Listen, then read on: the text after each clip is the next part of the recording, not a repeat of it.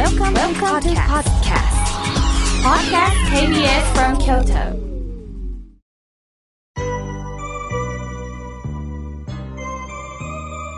さあ、ここからはまたたくさんのメッセージをいただきましたのでね、時間の限り紹介させていただきます。まずはじめにおはがきをいただきました。長浜しおりジャガリンコさん、ありがとうございます。妙慶さん、もう本当に楽しみに聞いてるんですよ。1日は小豆の日ですよね。私はもうゴールド小豆パーが本当に大好きで買っておりますとのことです。そうですか。もうこの1日、特に7月1日は小豆バーの日ですけど、あの、毎月1日は小豆の日なんですよね。皆さんの中にはもう定着したみたいです。ありがとうございます。さあ、続いての方です。えーあやかさん、ありがとうございます。30歳です。妙慶さん、いつも妙慶さんのラジオを聞いてます。温かいお言葉、本当にありがとうございます。妙慶さんのこと大好きです。とのことです。嬉しいですね。なんか本当に大好きって言われるとね、なんかじーっときます。本当に嬉しいです。さあ、続いての方です。おはがきいただきました。みつよさん。妙慶さん、おはようございます。いろんな方の話を聞いてると考えさせられます。小学生の孫、そして私は孫が集まると洗濯の係ですとのことです。そうですか。あの、でもみんなね、あの、それこそほっとして、なんかおばあちゃまが全部受け入れてくれるという気持ちにね、なってるんでしょうね。ありがとうございます。さあ、続いての方です。メールをいただきました。え、ゆうこさん、ありがとうございます。群馬県より、わあ、ありがとうございます。妙慶さん、妙慶さんのラジオもそうですが、日替わり法話を読んでおります。妙慶さんは、法話というその言葉もそうですけども、写真も上げておられますよね。その写真の可愛さにつられておりますとのことです。そして妙慶さんは、テレビ寺小屋にも出ておられますよね。素敵です。妙慶さんは、法話の中で、ジャッジしない。これをおっしゃっていました。本当にそうだなと思っております。どうかみおけいさん、これからもよろしくお願いします。とのことです。そうなんです。人間ってね、やはり切り捨てたり、善か悪か、本当にこう、丸か罰かとこう切り捨てるところがあるんですが、浄土真宗の教えは、善悪を決めない教えなんです。すっきりしないですよね。でも、本当にこれが良いとか悪いとかが言えるでしょうか？決められないものがあるんだよってそこから考えていかない、向き合っていかないってことをね、親鸞書に教えてくださいます。さあ、続いての方です。妙慶さん。いつもラジオと日替わり法話を拝読しております。これからの私の道しるべです。丸山さん、ありがとうございます。いただきました。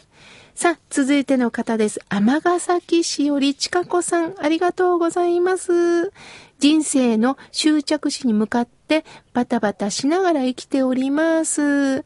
同級生の不法の声も聞かれるようになると、ちょっと落ち込んだりもするんですが、この番組のリスナーさんの意見なども参考にしてるんですよ、とのことです。そうですか。皆さん、前半はね、法話なんですが、最近はもう時間がないので、ちょっと音楽はなしにして、皆さんのメッセージを紹介させていただいておりますが、リスナーの皆さんも、それぞれのリスナーの声を聞いてくださってるんですね。嬉しいです。これがね、定着したらいいなと思っております。さあ、続いての方です。えー、愛知県より、えー、まささん、ありがとうございます。初めてメールを送ります。えー、私は、この夏、エア旅行をしたいと思います。コンビニでお茶とおにぎりを買って、ピクニック感覚で行っていきます。とのことです。そうですか。どこに行かれるんでしょうね。また教えてくださいね。さあ、続いての方です。えー、私は改めてこの年になって、年齢のためか、若い時の仕事のミスを思い出し反省しております。小学校に、ずいぶん前ですね。小学校に入る年の年賀状に、今年は泣き虫なんとかちゃん卒業してね、と書きました。もうそのことが今になって思い出され、私ってなんと失礼なことを書いたんだろう。小さかった子供、そして保護者の方を傷つけてしまいました。残り少ない私の日々、どのように過ごしたらいいんでしょうね。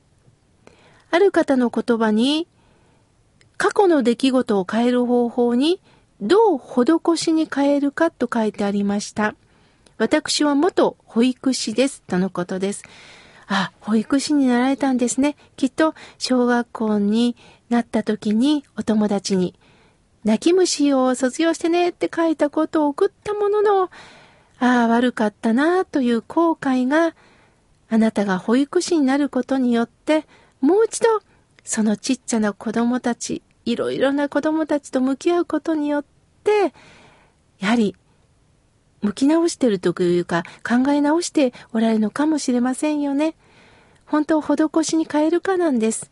ですから、きっとね、年賀状を送られたその方も忘れてると思うんですが、でも、きっと、泣き虫って言われちゃったって思ってると思いますよ。また、泣くっていうことはね、私は大切なことだと思っています。泣くことは悪くないんですよ。もちろん、今日のテーマは笑うことなんですが、でも、泣くことによってそれがいずれか笑いになったらいいですよね。ははーっと笑えるようになったらいいんです。泣くという図は字は三図に立つと書きます。もう一度涙を流しながらもう一度立っていけるのか、立ち直していけるのか、それでいいんではないでしょうか。どうかこれからも施しにあなたなりにいろんな子供に声をかけながら、施しの人生をね、なさってください。ありがとうございます。続いての方です。富山より。ほんと最近ね、全国よりメッセージを寄せていただくようになりました。もう本当に嬉しいです。ありがとうございます。富山より、ともこさん、ありがとうございます。いつもお話を聞かせていただき、心がほっこりするのを感じております。妙慶さんのお母さんの命日って5月13日なんですね。実は私の父も同じ5月13日が命日なんです。突然70代で亡くなりました。食事中に食べ物を喉に詰まらせたんです。人間の命の儚さを知らされました。今こうして生きてることは当たり前ではないんだな。一日一日感謝だと教えていただいております。妙慶さん、大変忙しい日々だと思いますが、どうぞご自愛なさってくださいね、とのことです。本当そうですよね。年齢とともに、あの、やっぱりこう食道もね、あの、詰まりやすくなったり、やはり筋肉の運動もね、やっぱり滞ったりもすると思います。咳込むってことはもう私にもありますのでね、もう慌てずゆっくりゆっくり噛んで、あの、いただきたいなと思います。改めてお父様の死が、これからのとも子さんをエネルギーとなって、生きていることに、こう、喜びをね、感じておられるんですね。ありがとうございます。さあ、続いての方です。純子さん、メールをいただきました。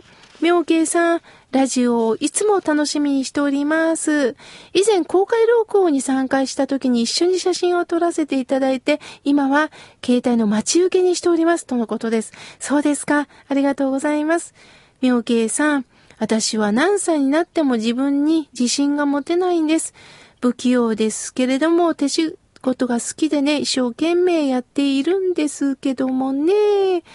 私は人間として器、気持ちが狭いんでしょうか？本当に私は感謝しなければいけないんですけれども、やっぱり夫のこと、子供たちのこと、愚痴が出てしまいます。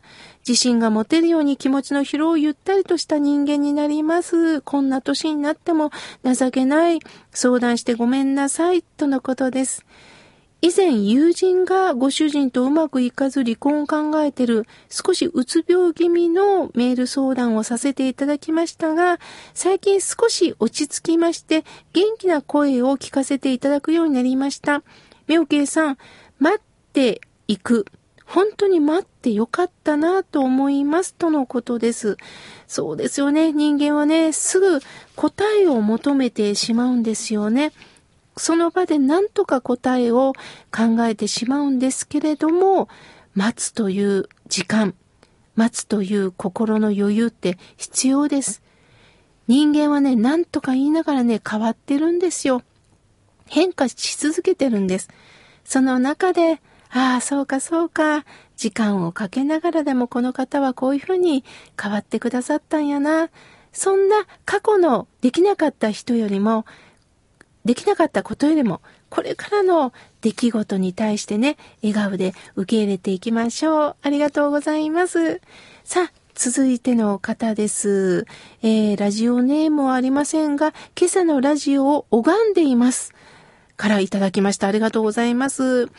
妙慶さん、今朝のお話を聞きながら合唱してラジオに手を合わせていました。